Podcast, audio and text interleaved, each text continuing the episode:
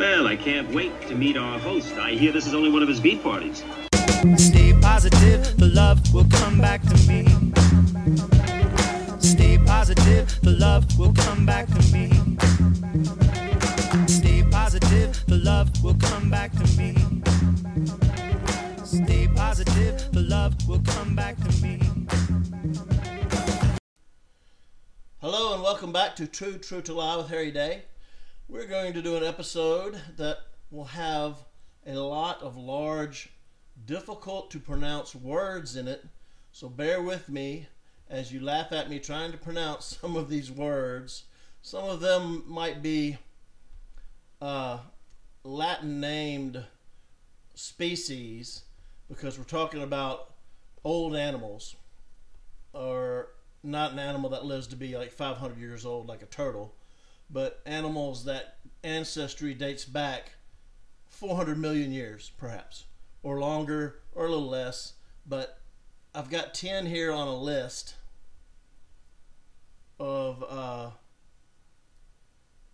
what would be known as living fossils because they I'm already at a loss of, of words because they evolved as their surroundings required them to, or they required to evolve to their surroundings. As things changed, animals got smaller, predators got fewer, but some of these still stuck around and never went extinct. They just kept evolving and are still with us now and some are microscopic, some are larger than a human, uh, some are plants, some are mammals, reptilia, what have you.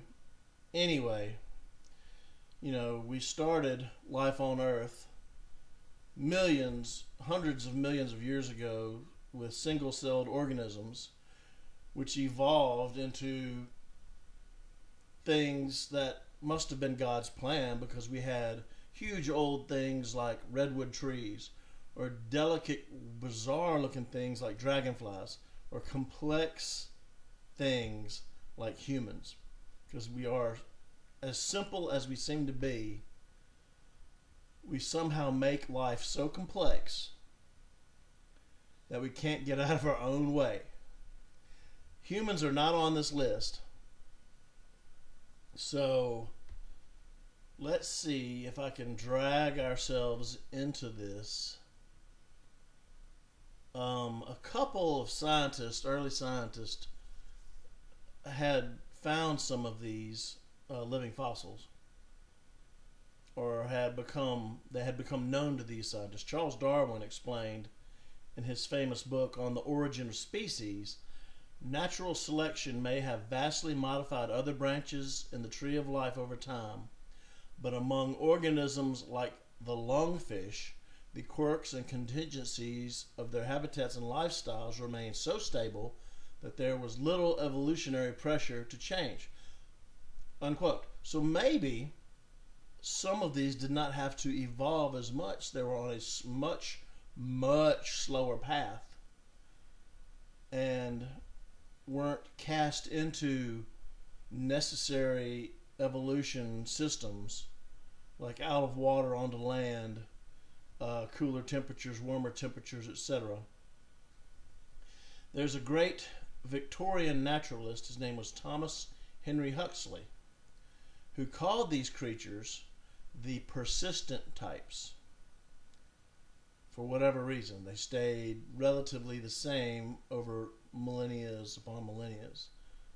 But as scientists today loosely call them, without getting technical, a simpler term would be survivors.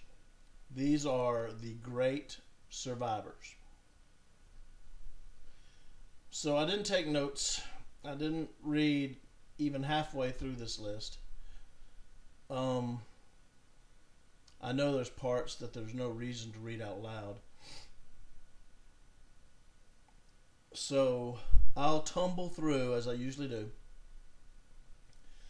But our first species would be the crocodilians, which is obviously the alligators or the crocodiles. Um,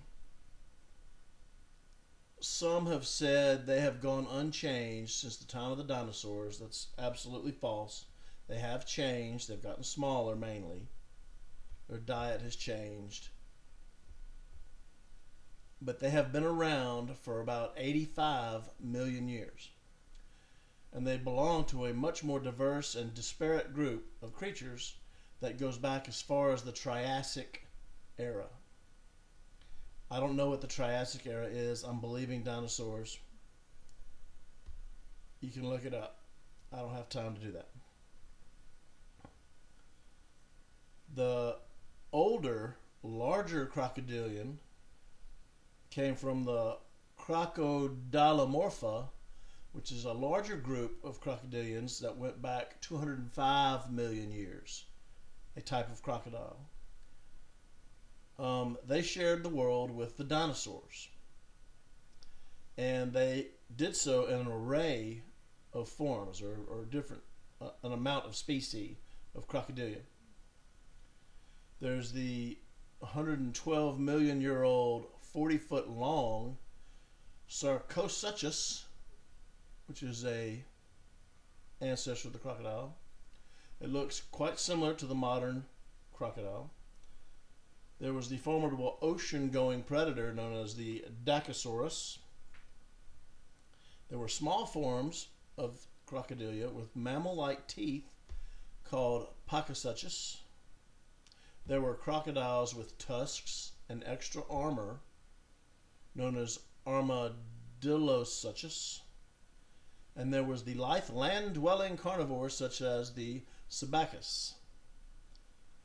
And even though modern crocs look ancient, they're just the remainder of much older and stranger crocodilia.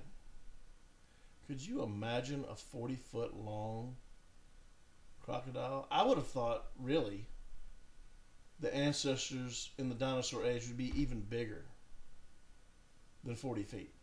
You know, 100 feet. You know, as big as girth of a house. Maybe there were. I don't know. Fossils of that have not been found. We go back 112 million years.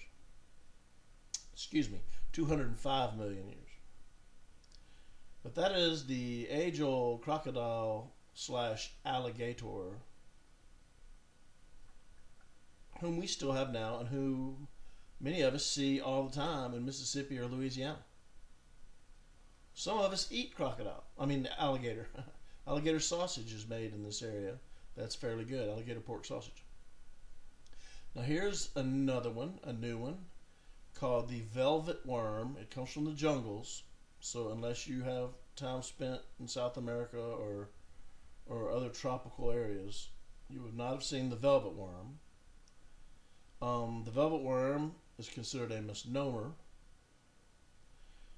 It stretches a quarter of an inch to eight inches long, and it has a row of stubby legs with a hook at the end of each leg. Their bodies are smooth. I guess it has a velvet feeling, but it is not actually a velvet surface. And they're invertebrates, and there aren't worms at all, it says. But they do belong to their own group, the velvet worm.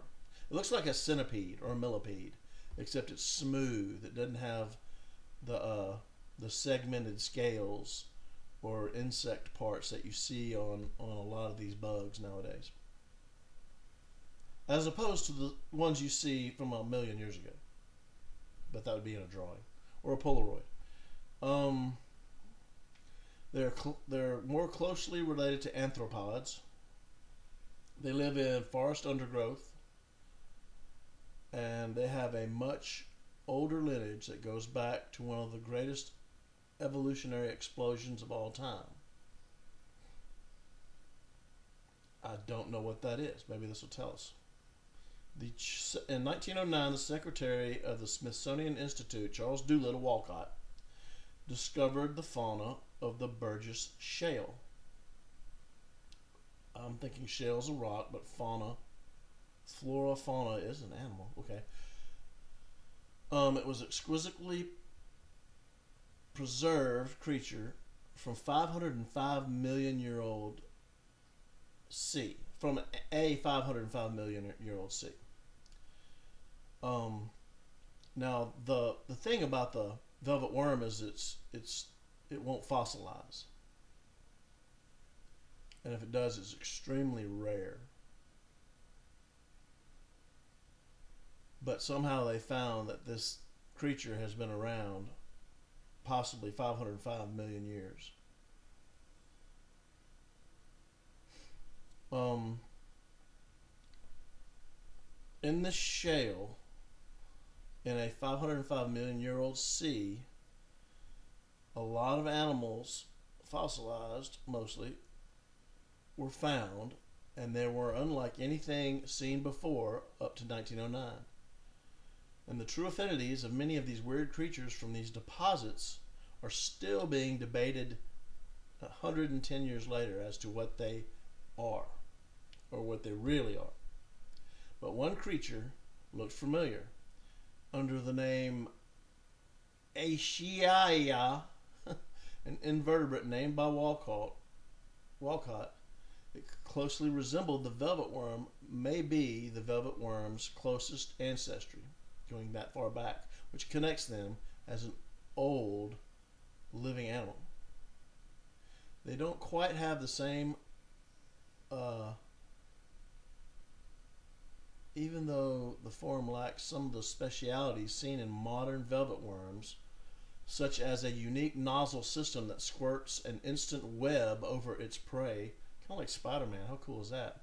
This Cambrian creature shares the segmented, stubby legged body plans with the living forms. So, enough of consensus agreed that this is an old creature a velvet worm. No one's heard of the velvet worm. We have heard of crocodiles. Let's move on number three, the cow shark. Most living sharks, from nurse sharks to great whites, have five gill slits on the side. But there are four species of cow sharks that have six to seven gill slits per side. A feature that has thought to have been retained for millions of years from some of the earliest sharks on Earth. These deep water six and seven gilled sharks are considered some of the most archaic of all shark species. The evolutionary story of sharks is primarily based on teeth. Their cartilaginous shark bodies, which do not preserve, that means they have no bones, but their teeth last millions and millions of years. I've, I've found ancient teeth in uh, dugout rivers in Mississippi, nowhere near uh, seawater. The nearest seawater would be the Gulf of Mexico. So, let's take a quick green tea break. You're not going to hear ice because I'm drinking it out of a can, but it tastes the same. Not quite as cold. It's all right. An articulated specimen of early shark, Doliodus problematicus, pushes the shark's existence back at least 409 million years and is suspected to be even older than that 410 million years, perhaps. The lineage to which today's six and seven gilled sharks belong, however, more recent. Based upon isolated saw blade fossil teeth, Paleontologists think cow sharks have existed for 175 million years. Now, these sharks that we have now, the cow sharks, are opportunistic feeders. They're bottom feeders. They'll eat whatever they can find that their body can draw nutrients from.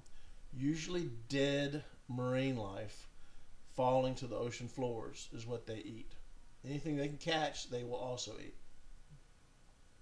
They're considered a deep sea cleanup crew, scavenging on the bodies of marine reptiles during the Mesozoic period and shifting to marine mammals after that time of the dinosaurs. So they've been doing this for millions of years.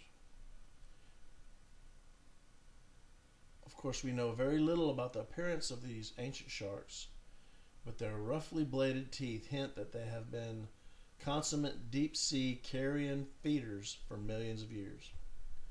cleaning up the ocean's floors of, uh, you know, in in modern era, any any meat that sinks to the floor of the ocean, bodies in wars and sinking ships, um, dead, dying old fish, fish that were half consumed by some animals and the rest slipped down to the bottom. Cow sharks picked it up. Very interesting, but opportunistic as in eating leftover dead flesh mostly. Now we have number four, which is considered. Let me do a time check. Time check. Oh, we're good. Um, I read this on another list also. Horsetails, and these aren't what look like broom sedge weeds that grow out in fields and looks like you could just cut a bunch and weave them and tie them together and have a broom. That's broom sedge. Horsetails also like the uh, what did we call those horsetails? They grew on the edge of lakes, and we used to uh, cut them off, load our boats up with them, and then drive around and have wars. Cattails, that's what they were, throwing them at each other. Horsetails have long-lived lineage. And the horsetail is one of the greatest of the long-lived lineage of plant life. These archaic plants are found growing in patches along streams and wet habitats.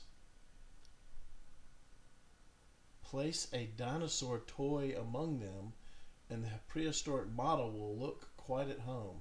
Oh, really? Why is that even in there? The reason these horsetails are considered so ancient comes from two lines of evidence. Living horsetails are unique among plants that they reproduce via spores rather than seeds.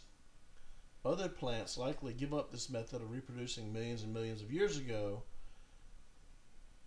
old though it may be, the spore technique makes horsetails resilient and very difficult to remove from a place where they are considered a weed or an unwanted growth in your pond, whatever. They do not look like cattails, by the way. Horsetails also have a very deep fossil record. Though they make up small parts of forests now, enormous horsetails once made up entire forests in the days before modern trees evolved.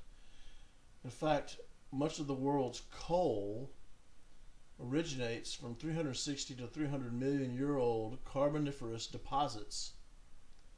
The remnants of horsetails, such as calamites, are part of this, and in that era could have grown to be over 100 feet tall. It, they, they look a little like a fern, or maybe just a little more of a manly parsley or dill plant. It's, it's, it's it looks in the line of some kind of herb, but it's ancient, super ancient. Used to be, you know, the dogwood used to be. They say a uh, 80 to 120 foot story, storying, not story, an 80 to 100 foot tree, and it devolved to a shorter understory tree with a beautiful bloom. And then there's a biblical uh, story that goes along with it about the flowers and why the tree became short. But this is not about that. This is about hundreds of millions of year old living items that lasted the thread of time to today. Number five, lice. Have you had lice? Have your kids had lice? Both my kids have had lice. My ex wife has had lice.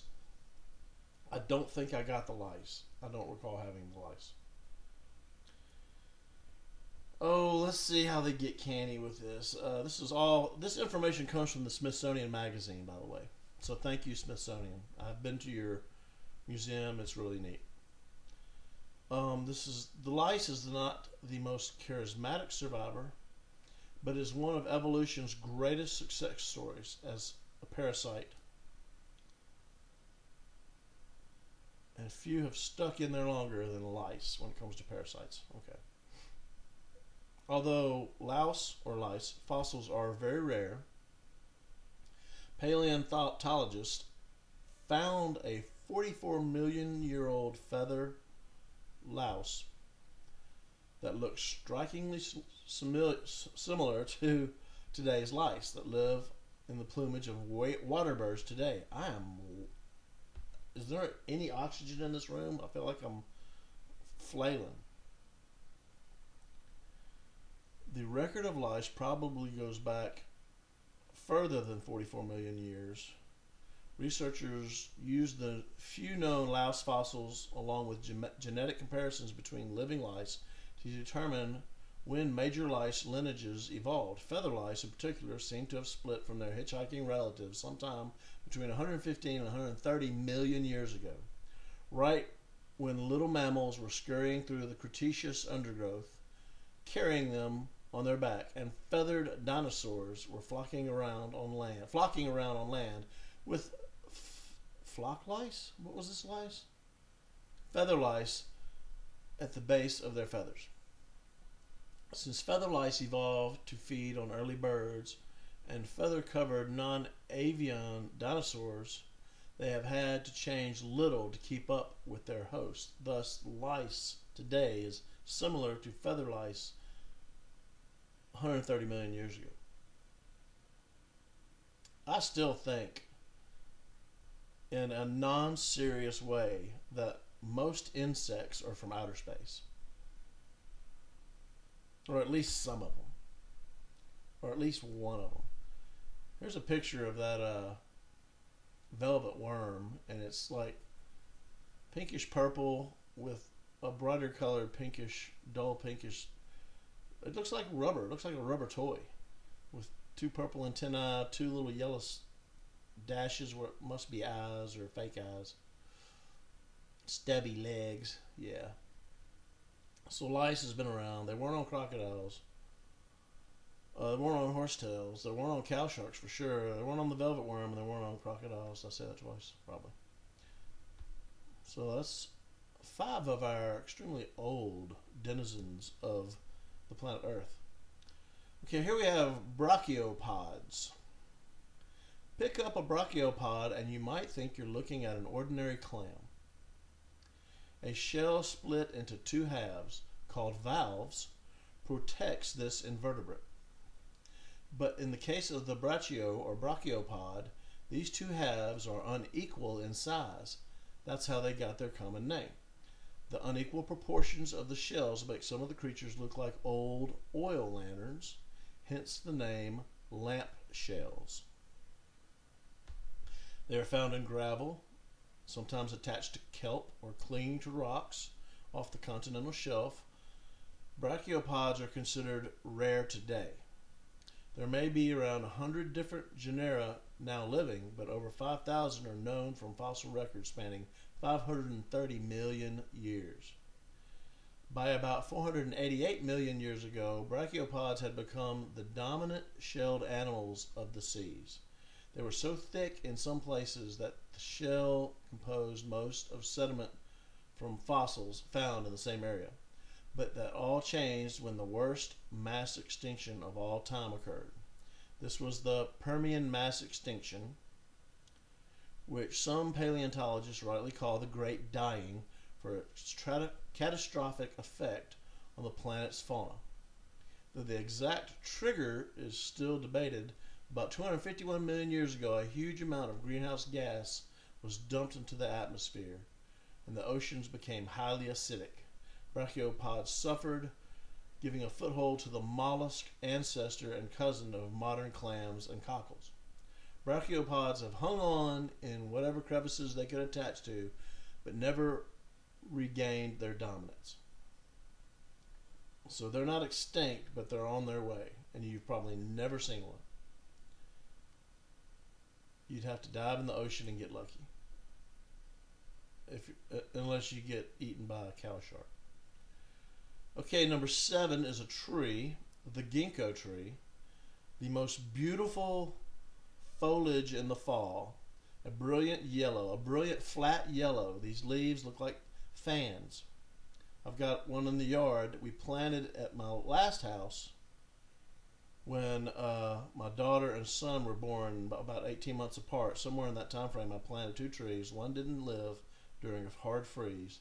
The other one did, but just as it was getting its roots set, we moved. I dug it up, damaged the taproot, planted it here, and it took years to recover. It has recovered. It has hardly grown, but it leaves out, turns yellow in the fall, and continues its uh, struggle to survive.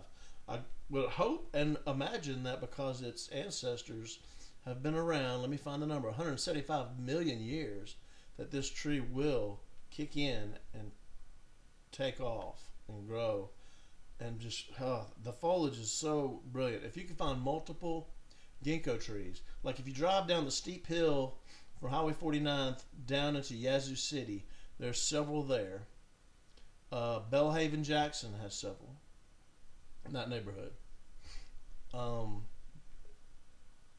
Canton, here in Canton, on Peace Street, maybe one of those streets, has a uh, an amount of just gorgeous ginkgos. They probably dropped their leaves by now, being early December, but they just dropped them.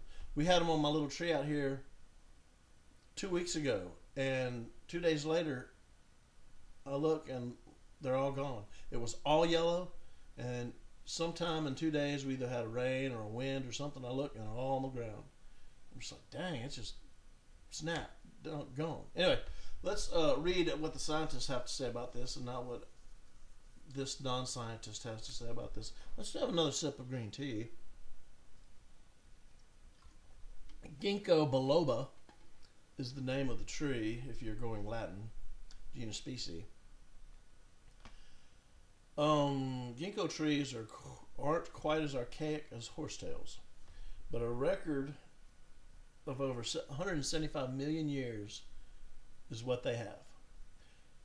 Today, these trees are represented only by one species, the Ginkgo biloba, but this tree with fan-shaped leaves had its heyday when ferns, cycads, and Jurassic dinosaurs dominated the landscape. Land, the landscape. the landscape. Mm. Modern ginkgo trees are not very different from those that herbivore dinosaurs may have fed upon.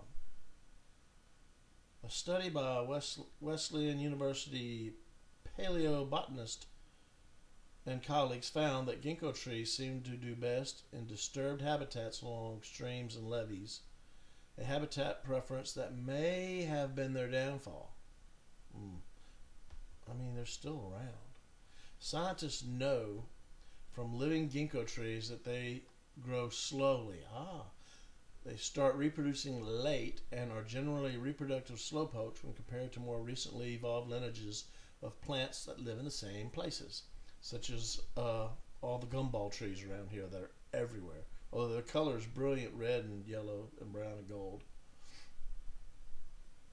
The ginkgo tree is a slowpoke. Maybe that's why I live so long. Ginkgo trees may have simply just been outbred by other plants, where when suitable habitats opened up, but this makes it all the more remarkable that one species managed to survive to the present day. It's probably older than oak trees, which are pretty grand. Ginkgo trees are really, really beautiful though. Here's such a cute animal that I don't know if I've ever seen. If I have seen, it was in captivity. But number eight on our list of survivors is the duck-billed platypus. I was thinking about this animal the other day. Got something in my eye besides my finger. Uh, my eye. It looks like a beaver, but it's got a a stubby or it's got like a a tail like a nutria, but it's got a big bill, a big weird kisser duck bill, flat, fat. What a strange thing. Let's read about it and maybe it'll it'll educate us. The duck-billed platypus truly looks like it belongs in another era. True, if not another planet. True. In fact, in 19th century, naturalists first saw stuffed specimens sent to Europe from Australia, and some scholars thought the animals might be a joke, much like the jackalope that we see, the horned, uh, the horned rabbits from Texas. but evolution wasn't kidding. There, there is a mammal with a duck-like snout and a tail like a beaver. Oh, it is like a beaver that lays eggs. Holy cow! So the duck-billed platypus has a big flat duck bill. It has a beaver tail, and it lays eggs. This is a mammal. Monotremes, like the platypus, are strange mammals. These archaic egg-laying forms last shared a common ancestor with marsupial and placental mammals over 175 million years ago. And rare fossils from Australia indicate that there have been platypus like forms for 110 million years. This is a furry creature. You just don't recall furry creatures from hundreds of millions of years ago. I guess there are. I guess they're all on the food chain. I don't know. Though often reconstructed with a narrower snout, the late Cretaceous Steropodon was a close cousin of the early platypus. A much closer relative to the modern platypus, known as the Obdurodon, has been found in more recent rocks spanning about 25 to 5 million years ago. This animal is different from its living relative in retaining adult teeth and some particular skull characteristics, but the skull shape is similar. Rather than being a new kind of creature that evolved around the dinosaurs, the duck-billed platypus is truly a more archaic kind of mammal with roots that go far deeper than most other mammals on the planet Earth. Very interesting. Two to go. What's our time, James? We're good. I think I can do it. I don't know how to pronounce this word. Coelacanth. Coelacanth. Coelacanths were supposed to be extinct. As early 20th century paleontologists knew, these distant fishy cousins of ours, categorized as lobe finned fish because of their fat fins supported by a series of bones similar to those in our own limbs as humans, had gone extinct by the end of the Cretaceous era, 66 million years ago. Also, in that time, gone extinct were the mosasaurs, pterosaurs, ammonites, and non avian dinosaurs. But in 1938, a curator from South Africa's East London Museum recognized a very strange fish lying on a dock after getting a tip about something strange being caught from the oceans. As it turned out, the fish was a living coelacanth. She might as well have found a living Tyrannosaurus. That's how rare and odd that is that she found it. See, I like the story rings familiar now as just something that I've read. I don't know. Paleontologists have discovered fossil coelacanths younger than 65 million years old but since 1938, these were unknown when the fish was rediscovered off South Africa. The discovery of a living member of this group immediately catapulted this fish to fame, a coelacanth. Two species have been recognized since, and they are different than their prehistoric relatives enough to belong to a different genus, Latimeria, but they are still quite similar to their prehistoric cousins. Coelacanth? Is that the. Anyway. Creatures recognizable as coelacanths go back to about 400 million years ago. And these fleshy finned fish were the evolutionary cousins of lungfish and our own archaic forerunners, which supposedly human life distantly crawled out of the oceans as these fish because they had four fins with bones that moved independently, kind of like a horse's legs. And that's why we were thought to have evolved from them, if you believe in that. I have no comment because I have no evidence. The very first vertebrates to walk on land were specialized lobe-finned fish related to these recently discovered Tiktaalik. Whatever. Like many other organisms on the list, though, live coelacanths are the last of a once more widespread and varied lineage.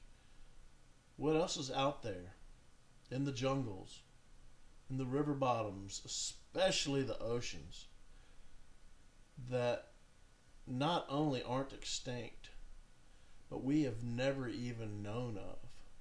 There's got to be several, multiple living things, creatures, whatever, that we just don't know about. We haven't discovered yet, living or dead. Number 10, this one I've put my hands on the horseshoe crab. You've seen this strange helmet looking creature with a tail on the beach, sometimes on its back dead, sometimes on its front alive, sometimes in the water a foot deep. The horseshoe crab is very common and is widespread on beaches and the watery area.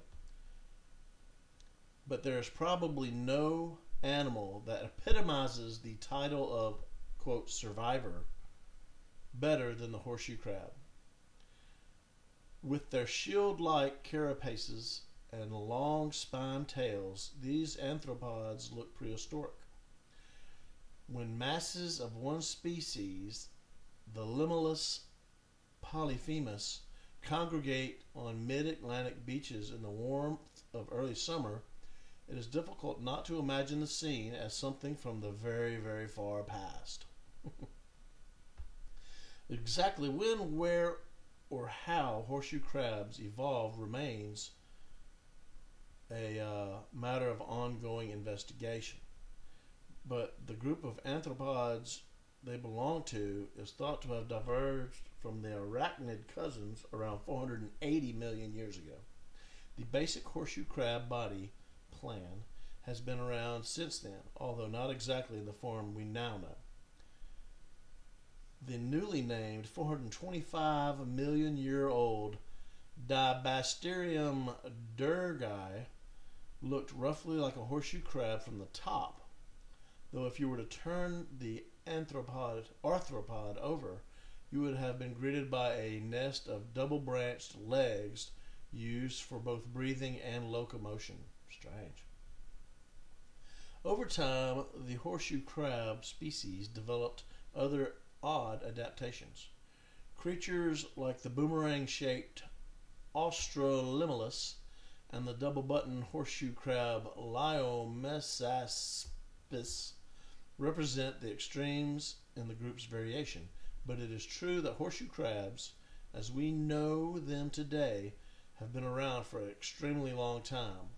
The 150 million year old Mesolimulus looks like it would fit right in on a Delaware beach. Horseshoe crabs have continued to change since then, of course. The modern Atlantic horseshoe crab is not found in the fossil record and the specific group of horseshoe crabs to which it belongs only has a record of about 20 million years. It's just a baby. Still, the changes within the group have been astonishingly slight. Gosh, I'm lisping. When viewed against the big picture of evolution. But since the time of the horseshoe crab's origin, the world has been has seen several mass extinctions the rise and fall of the non avian dinosaurs, and shiftings of continents and climates so drastic that the world truly is a wildly different place today. All the while, the horseshoe crabs have still been there, crawling around the seafloor, and they will continue to do so, so like the previous's, for millions of years to come. Period. End quote. Dot, dot, dot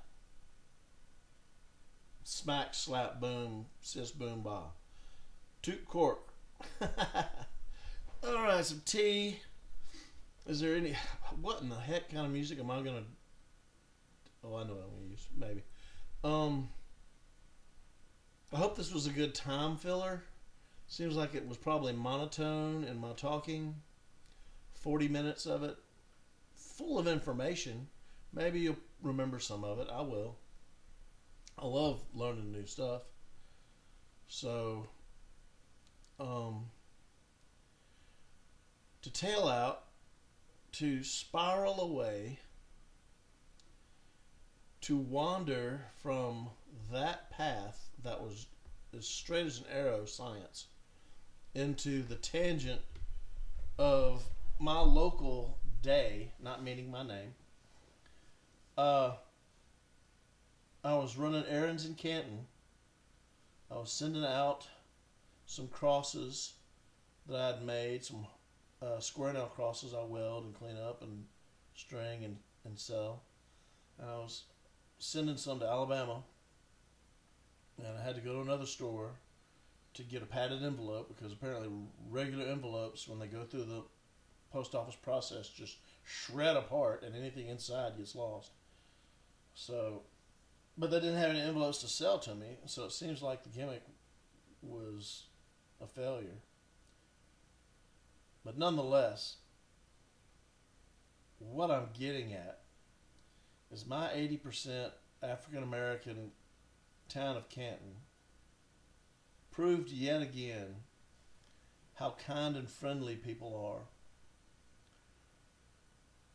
whom you do not even know. The the kid, and I don't mean like a, a preteen, but like the the kid stocking shelves in the Dollar General wheeled out with this big long stock cart.